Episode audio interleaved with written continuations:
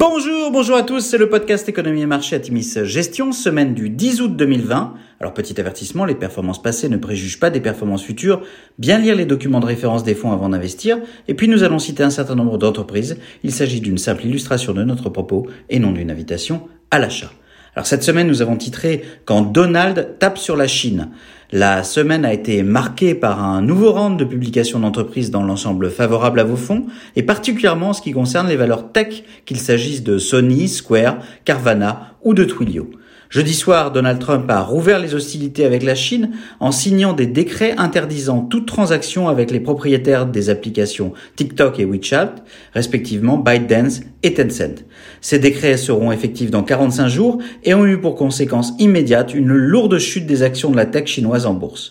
Le secrétaire d'État américain Mike Pompeo a par ailleurs demandé le déréférencement d'applications chinoises non dignes de confiance, je cite, sur les plateformes d'Apple et Google et suggéré aux entreprises américaines de ne pas utiliser les prestations cloud d'Alibaba, Baidu ou Tencent.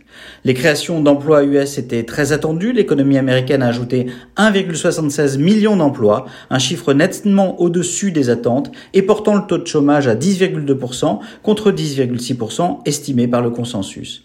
Par, ailleurs, euh, démocrates et républicains n'ont pas réussi à se mettre d'accord quant à un nouveau plan de soutien de l'économie US. Donald Trump a donc publié samedi des décrets pour prolonger à un niveau inférieur les aides aux chômeurs arrivées à échéance fin juillet et annoncer le report de charges sur les salaires. Le cours de l'or a atteint de nouveaux records dans la semaine, dépassant les 2070 dollars l'once. Les investisseurs attendent clairement une envolée de l'inflation consécutive au mécanisme de soutien de l'économie en cours et à venir.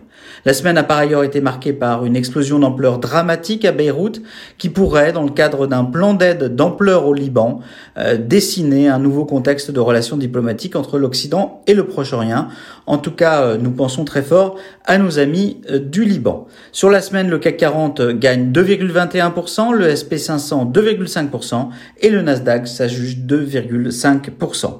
Alors à venir, eh bien dorénavant très en retard dans les sondages à quelques semaines des élections américaines du 3 novembre prochain, Donald Trump joue son va-tout en rouvrant les hostilités avec la Chine sur le plan cette fois de la sécurité nationale.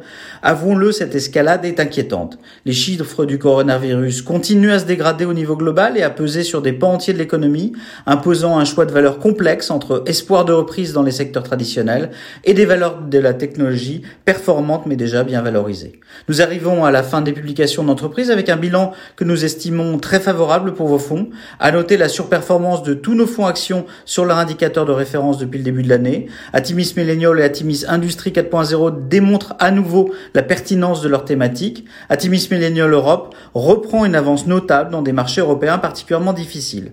Régissons-nous enfin des trois ans du fonds Atimis Better Life qui obtient directement 5 étoiles chez nos amis euh, Cantalis et Morningstar. Le fonds démontre qu'on peut investir dans des entreprises qui contribuent à bâtir un monde meilleur et être performant dans la durée.